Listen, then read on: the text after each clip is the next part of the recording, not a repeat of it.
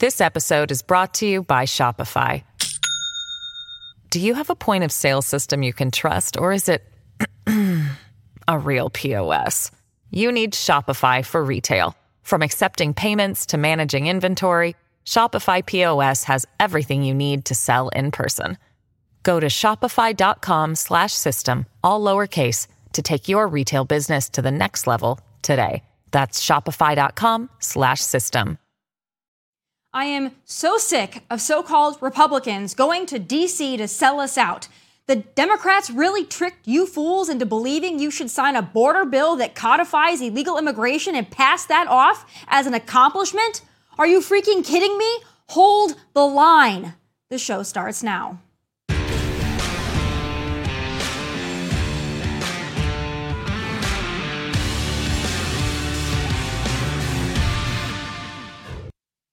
This episode is brought to you by Shopify. Do you have a point of sale system you can trust, or is it a real P O S? You need Shopify for retail. From accepting payments to managing inventory, Shopify P O S has everything you need to sell in person. Go to shopify.com slash system, all lowercase, to take your retail business to the next level today. That's shopify.com slash system. The only border deal actual conservatives should consider is full funding for the border wall and a closed border until a mass deportation of the ten million plus Biden let in are removed. Our border should be airtight. The Democrats have moved the goalposts once again.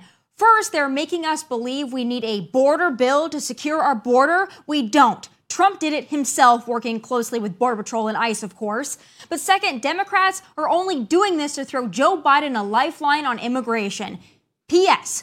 We shouldn't be sending another flipping dollar to corrupt Ukraine. But more on this disastrous border deal in a moment. But first, Joe Biden won the South Carolina Democratic primary. Gavin Newsom is still running his shadow pick-me campaign. And I give neither of those snakes any credit. And apparently others feel the same. A lot of my friends are obviously my age, so we're a little younger. We've only voted once, you know, for actual for a president. And Trump is kind of all we know. And they're kind of Trump and Biden. They're like, well, we were broke with Biden. We weren't with Trump. And that's kind of the only thing that I'm hearing over and over again, over and over again, is that, well, Trump, we had money. Well, okay, I hear you guys, but personally, I morally, I couldn't see myself. Broke with Biden sounds like a much more honest slogan for Joe, more honest than Bidenomics or Build Back Better. I still fancy Let's Go Brandon myself, but I digress. Say what you want about Donald Trump, but he has a base. He has supporters who genuinely and wholeheartedly believe in him. Joe does not. He has donors who want a thirteenth year of Obama and others who just hate Trump, and that's it. Still, over the weekend, Joe won South Carolina's Democratic primary with over ninety-six percent of the vote. Coming in a very distant second was cuckoo bird Marianne Williamson with just over two percent of the vote. And last but not least, at a whopping one point seven percent was my next guest, Minnesota Congressman Dean Phillips. And while he is trailing Sleepy Joe by light years, he has vowed to stay in the race. But I gotta give him a lot of credit, because while the rest of his party is too scared, skittish, and lazy to challenge Joe, he stood up and answered the call that literally seventy percent of Americans agree with. And he joins me now, Congressman Dean Phillips and candidate Dean Phillips. Thank you so much for joining me. Hey, thanks for the invitation. I'm grateful. So I appreciate you coming on and talking to somebody who's obviously a conservative, a Republican, a Trump supporter. And I want to get to your challenge of Joe Biden and Donald Trump. But first, I have to talk to you about this border bill. Um, I feel idiotic even calling it a border bill. Um, more of a Ukraine border bill would be a more apt title. But you got to give me your initial thoughts. Do you think this is really some kind of a bipartisan victory for our broken immigration system? Well, for, first of all, I can just start with what you said earlier, which is, you know, I love America and I love Americans, and I'm so disgusted with how we find ourselves right now, disrespecting one another. I went to a MAGA rally just uh, two weeks ago in New Hampshire, met fifty uh, Trump supporters in the cold waiting in line, had fifty amazing conversations, friendly, thoughtful, encouraging, respectful. you know, that's who we are if we simply give each other some space and place to get to know each other. And I just want to make that really clear to whoever's watching and listening. You know, if you are a person of principle, I don't care about your politics. And I just want to thank you for having me on on, on that count. As for the border bill, look at I, national security and sovereignty is the first and foremost priority, or should be, of every American president. The failure of our southern border Uh, is toxic, it's dangerous, it is inexcusable, and it's been going on for decades. It's a failure of Democrats and Republicans. Absolutely, Donald Trump deserves credit for drawing attention to something that nobody was willing to talk about. So now the solution. This border bill, you ask, you know, it's bipartisan. Well, bipartisan is good when a lot of people on both sides of the aisle participate. When you have people there for the takeoff, they're going to be there for the landing. And I've been to the southern border twice to see with my own eyes. It is sickening. And how in the world we do not recognize the human crisis, uh, the national security crisis, and now a constitutional crisis, when the executive of this country should be focusing on that every single day, because we're spending eight hundred sixty-six billion dollars a year through our Pentagon for national defense, and we're letting thousands of people come across the border. Now, these thousands of people, I would argue, are just like our foremothers and forefathers. They want to come to America for the same reason they did. Give their families a chance, opportunity, security, freedom, liberty, all the things that we love. So it's not about them, it's about us. And we have to raise the bar for illegal immigration and lower the bar for real legal immigration. It takes ten years for people of education and ideas and capital to come to this country and become Americans. But let me get to the root of the problem. Yes, we need barriers. Yes, we need technology at the border. Yes, we need more, more Border Patrol agents. And we need to redesign our P O Es, which are our ports of entry. They're archaic and completely incompatible with what we need. We need a uh, border, a buffer zone border on the Mexican side of the border. And we need to do that fast. But it's really our immig- it's, it's our immigration asylum law that is the root of this problem. We force the people who wish to declare asylum to come across our border. And how do they do it? They have to pay a Mexican cartel ten thousand dollars each. They literally save their whole lives for this journey. Mm-hmm. They give them the money. By the way, a thirteen billion dollars industry for our enemies, the Mexican cartels. They dump them across the Rio Grande. They're processed by Border Patrol agents. And our law basically right now says they just dump them in the streets of El Paso. They have no money left in their pockets. They gave it to the Mexican cartel. They have no, they don't speak the language often. They can't legally work. And then now they're being put on buses to Chicago, New York, other cities where there are no dollars or resources to take care of them. It's well, they're nonsense. Be, they're All being given do, dollars and resources. Uh, that's that's cases. Part of the problem. When they go to New York City, you know, now there's a new program to hand out prepaid little debit cards to the illegal immigrants. So, you know, that's part of the problem here is, is the magnet, the enticement of people to come across the border who um, nine out of ten fail their asylum claim. But by the time they actually get their day in court to appear, they're yeah, long years gone. Down the road. Yeah, they're long gone. They've had kids so, already so, but, and they're not going to be removed. So what you just hit the nail on the head, and that's it. We have a magnet. We have an incentive. So here's how you change it. It's so darn easy. And this is what I've been telling people we got to do for some time. Change the asylum law so that we require the filing of your asylum case in your country of origin. Go to your local U S embassy or consulate, file your claim. We'll adjudicate it locally where we actually have people who know if it's legitimate or not. And then if you qualify, we will bring you to America. And you will have your own ten thousand dollars that you didn't have to give to the cartel to start your lives here legally and with the resources to do it on your own, not with federal or local help. That's all we have to do. And then that's why I say raise the bar for illegal, lower it a little bit for uh, legal immigration, and do what every American wants, Democrats and Republicans. So there you have it. I'm appalled. I think this bill, I'm still reading through it, I'll confess. So I don't, I've not looked at every angle of it, but it is a, uh, it's a Band-Aid. Uh, it's not comprehensive enough. And the fact of the matter is, because of politics, nobody wants to solve the problem. Right. And we have a disincentive in Washington to actually solve problems. You know why? Because those who solve problems lose their next elections. And unless you're willing to give up your career in Congress, like I have, to do something bold and frankly courageous, you're going to lose your job. And I wish I had more colleagues, Democrats and Republicans, willing to do the same damn thing. Well, I agree with you on that, and I appreciate your approach to the border. You know, this bill does, you know, in some part try to change asylum policy somewhat to do some of the things that you mentioned, but there's still a big sticking point for border hawks like myself, and that's that five thousand a day uh, cutoff that, oh, if we get more than five thousand averaged over seven days, then we'll shut down the border, but not the ports of entry. And then once, you know, that goes down, then we'll reopen it again. I mean, really all they're doing, in my my opinion, is allowing the cartel to have a, a mark that they can meet, one point eight a year, one point eight million. And then if you want to get in the line to be one of those five thousand in that seven days, then you got to pay a little more or do a little more. So to me, it's not solving any problems. And I'm very concerned that fellow Republicans who we elected to send to D C are going to fall for this. I have no respect for Mitch McConnell and others that would sign on to this. But I have to ask you about the other big part of this that angers a lot of conservatives. Um, unfortunately, doesn't anger a lot of Republicans in D C, but that's the sixty billion dollars for Ukraine. Now, a lot of Democrats and Republicans are cheerleading this never-ending war in Ukraine. sixty billion dollars of our dollars once again sent over to Ukraine. Is that a good idea? So I got to tell you, I'm, I'm appalled at all of this. And the truth is, if I had been president uh, in the last number of years, I'd like to think we would have prevented all of this, because our foreign policy has not achieved what our national security priorities are, which is to reduce war, invest in peace and prosperity here. Why are we spending billions? Like I said earlier, eight hundred sixty-six billion dollars a year is going to our Pentagon for national defense. Now, a lot of it really important. But we have kids going to school hungry. We have twenty-five million Americans who have no health insurance. We have people working three jobs to simply try to put food on the table, which costs twenty-five percent more than it did a couple of years ago. You know, we have people burdened with tens of thousands of dollars of medical debt, of educational debt. You know, people can't find housing because it's so damn expensive and we haven't produced enough. I mean, it's nonsense. So, yes, I understand people who are really pissed off about all this money going overseas. But then let's get to the real, let's be pragmatic. It's not what we want. It's not what we wish would have been. It's where we are. And the truth of the matter is I serve on the Foreign Affairs Committee. I'm the ranking member of the Middle East Subcommittee on Foreign Affairs.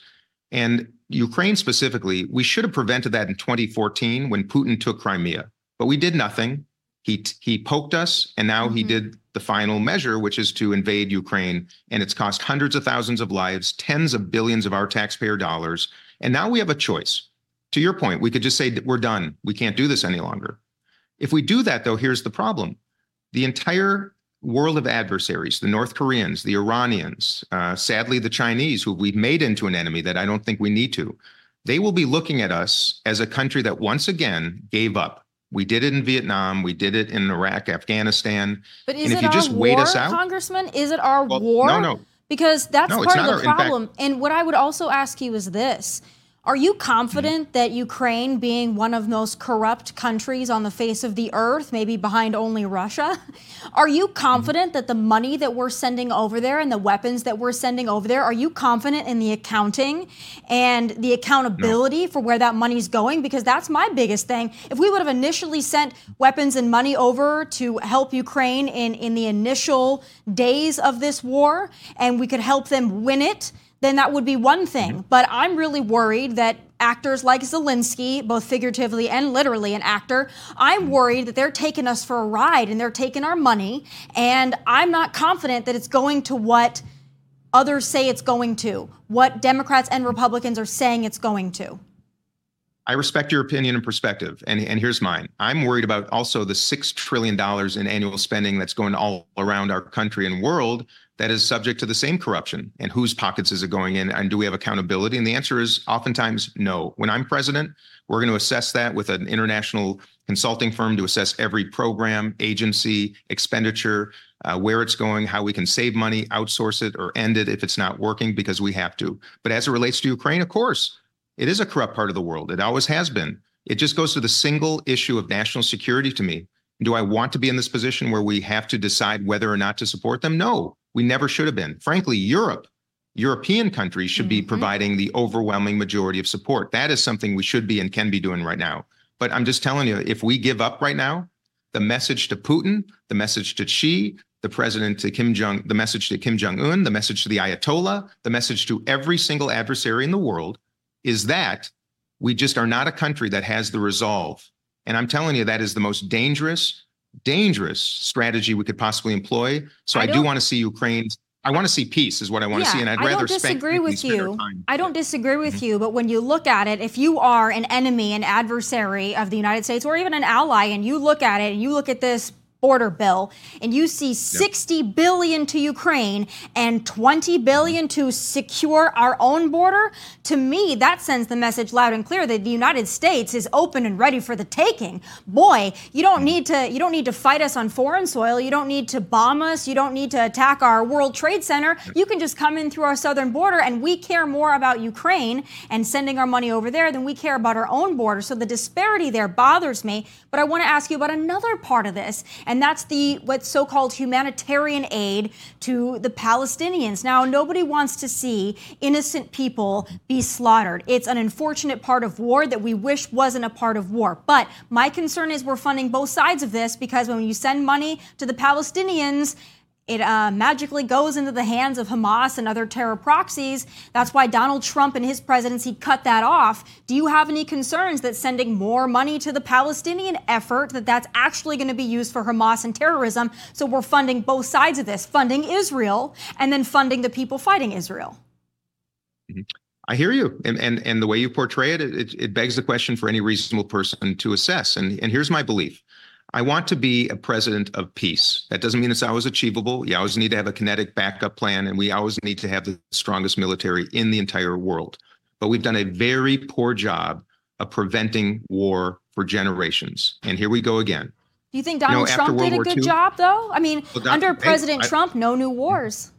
No, and, and I'm look at I, I facts are facts. When Donald Trump was president, there was less war in the world. There's no question. And I totally understand that. I think the reasons were that people were a little uh, frightened of what his reaction might be. And I think that might be a benefit sometimes, but it's not strategy, I will have to say. But let me get let me go back to World War Two. We dropped, America dropped nuclear bombs, the only time in human history, we dropped nuclear bombs on Japan, obliterating hundreds of thousands of lives, right? Incinerated Tokyo. And yet they are now one of our closest allies and dear friends. Why? Because we created the Marshall Plan to invest in the reconstruction of a country that we believed long-term would benefit our interests if we became a friend rather than a foe. I would apply the same lens now to the Middle East uh, and any country in which people ultimately want self-determination and freedom. We should Do look at ways though, to look at Marshall Plans. Do they, though? Well, because Japan, That's- Germany... Very, very different than the countries of the Middle East, too. I'm not saying this. They're saying it. Death to Israel, death to America. They want to kill Christians. They want to kill Jews.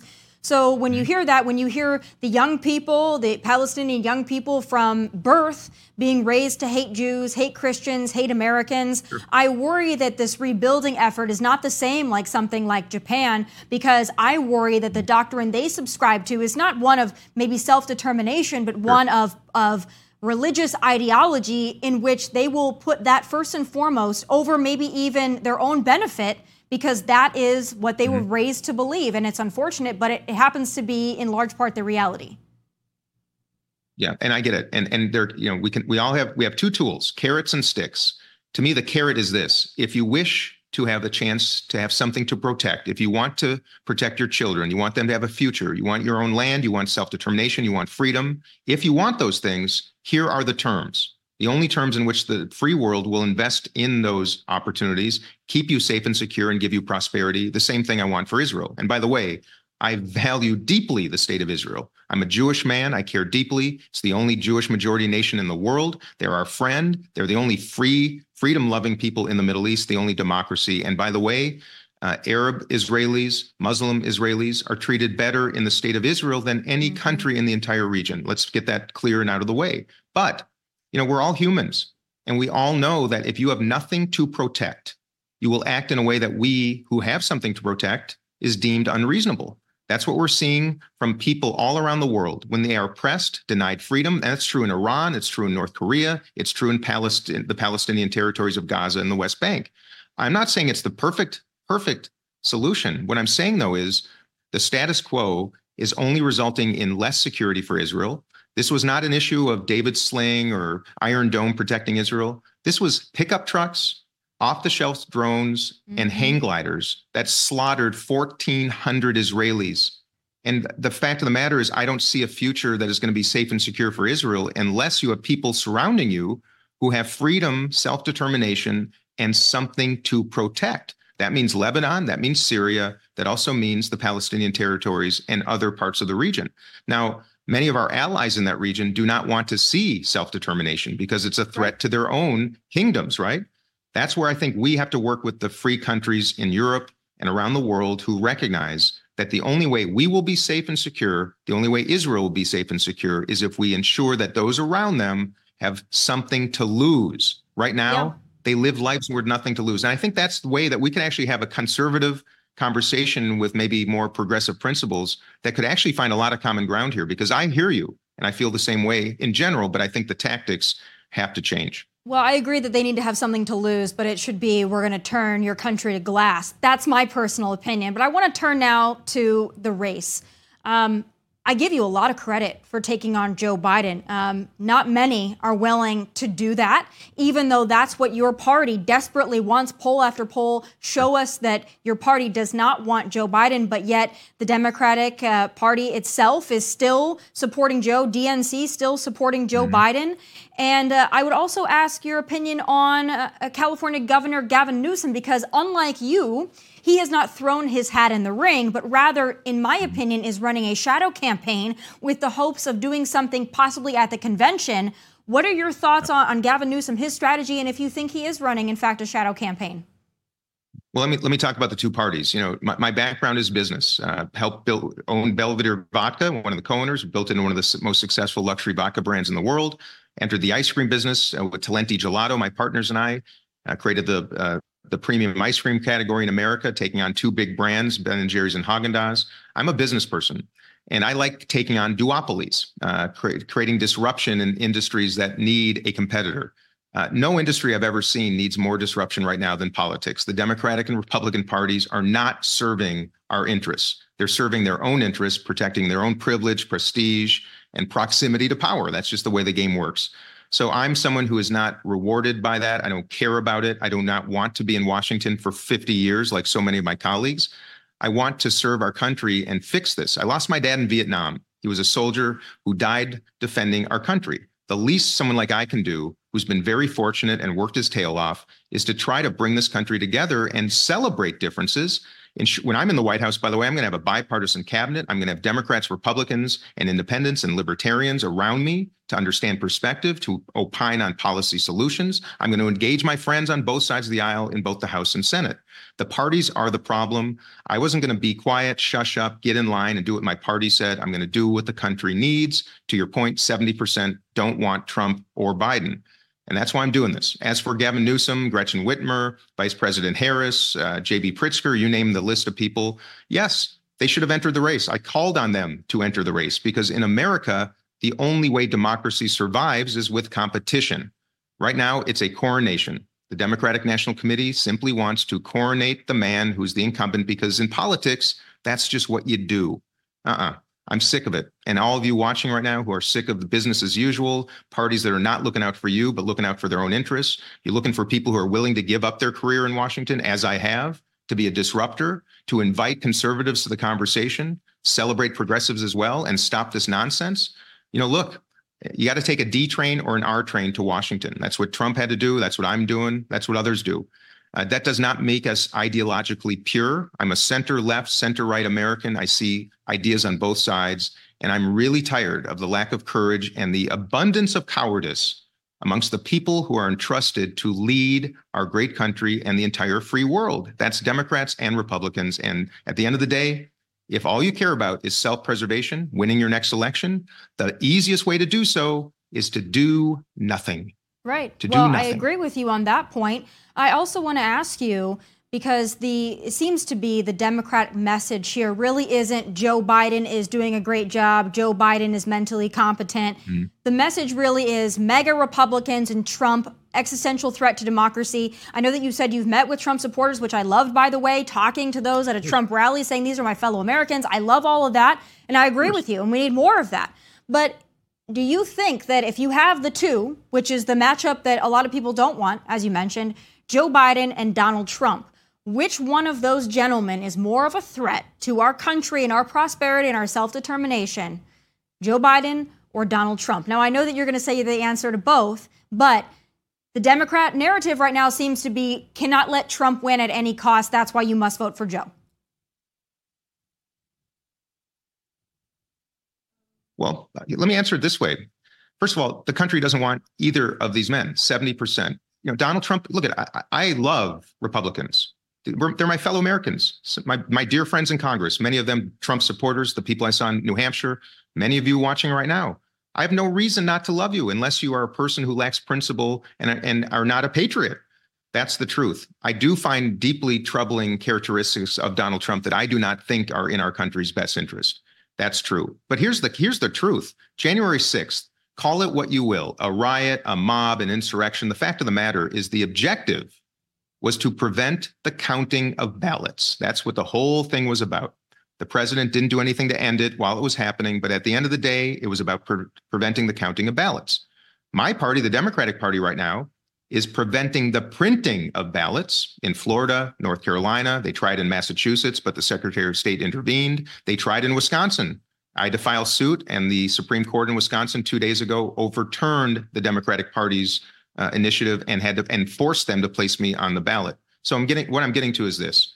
The Democratic Party is preventing the printing of ballots. They're preventing Democratic voters from even voting on those ballots in primary elections. And the Republican, well, at least Donald Trump inspired a riot, an insurrection, a mob to prevent the counting of ballots. My contention is this. Both parties are flawed. Both parties are not protecting the principles of democracy. And I think it's time that the truth be exposed. We shed light on it and engage thoughtful conservatives, principled conservatives, and principled progressives to end the nonsense, turn the page from both of these men, and go to a brighter future. My concerns about Biden are more about his ability to even survive another term. Well, that's fair. Let alone thrive. That's my concern fair. about Donald Trump.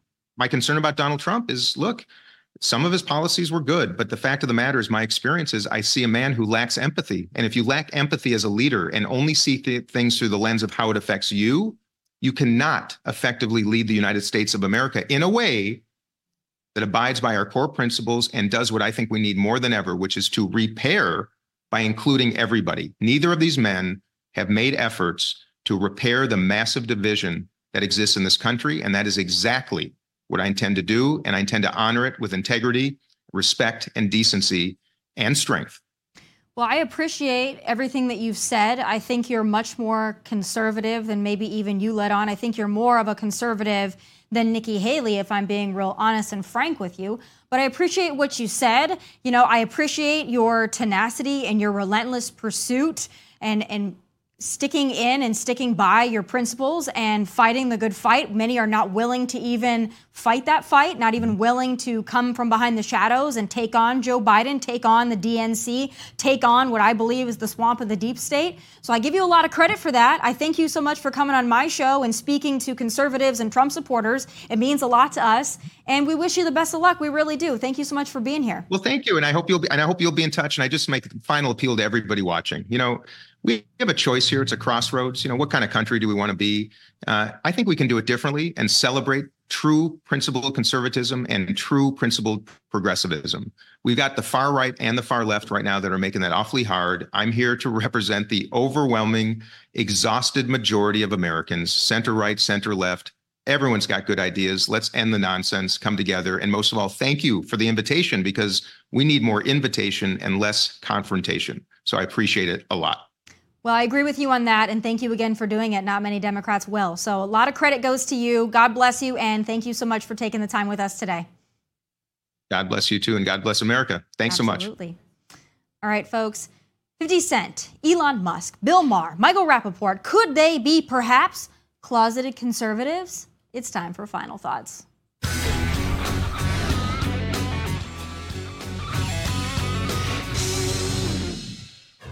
Last Friday in Punxsutawney, Pennsylvania, a little ground rat amassed a larger following than any Joe Biden rally ever to date. But more importantly, he did not see his shadow, meaning it will be in early spring.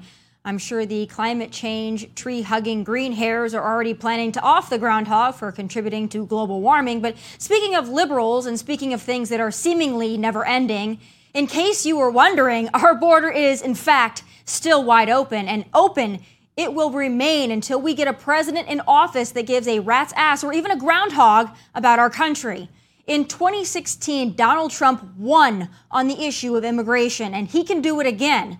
This could be the issue that thrusts us into the age of enlightenment, and some reassuring signs of just that are emerging right and left. Yes, even left, because over the last week, not one, not two, but three big names, plus Michael Rapaport, signaled they may be done with liberal lunacy, at least in its current and invasion-inducing, seducing form. After New York City announced it would be handing out fifty-three million dollars worth of free prepaid credit cards to illegals, fifty Cent, one of the greatest rappers of all time, chimed in with this post, saying that perhaps Trump is the answer. But it wasn't just fifty. Enter Bill Maher, who absolutely skewered Sleepy Joe for blaming Republicans for the border invasion. Watch. Part two of the acting yeah. is, Joe, is, is Joe Biden saying, you know what, if you just give me a new law, a new law, why doesn't the president can fix this? He already has the existing laws. And Border Patrol this, this is also right silly. To your face. I need a piece of yeah. paper from Congress to deal with the border. No, you already have that. Illegal immigration also triggered the great Elon Musk to go on a multi-post rant about the invasion, and the reason for it, one I've been warning about for many years. The Democrats want to pack as many illegals in as possible, even if it pisses off actual Americans, because they're actively importing millions of future voters. That's why all of this is happening. You think Democrats are really that stupid to believe handing out free credit cards, housing, meals, benefits, and perks to illegals won't entice more to come? Give me a break. I know it. Elon knows it. You should know it too. And guess who else knows it? Comedian Michael Rapaport.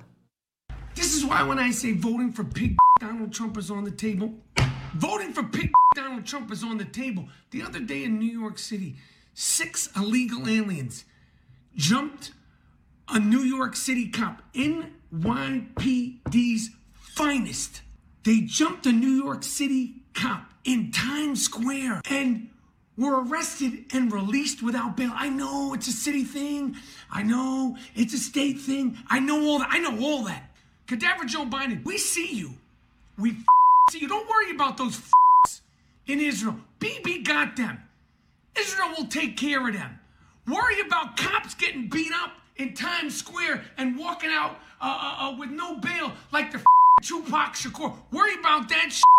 And interesting programming note for y'all. I have been in communication with Michael Rapaport, and he is open to coming on this very show to discuss, so stay tuned for that. But folks, illegal immigration will make or break this election and the future of elections, meaning Trump can win if he focuses his campaign on illegal immigration, and also meaning if Trump loses, illegal immigration will make it impossible for a Republican or a sane person to win ever again. We are on the edge of the freaking cliff here, and we have one lifeline, literally one.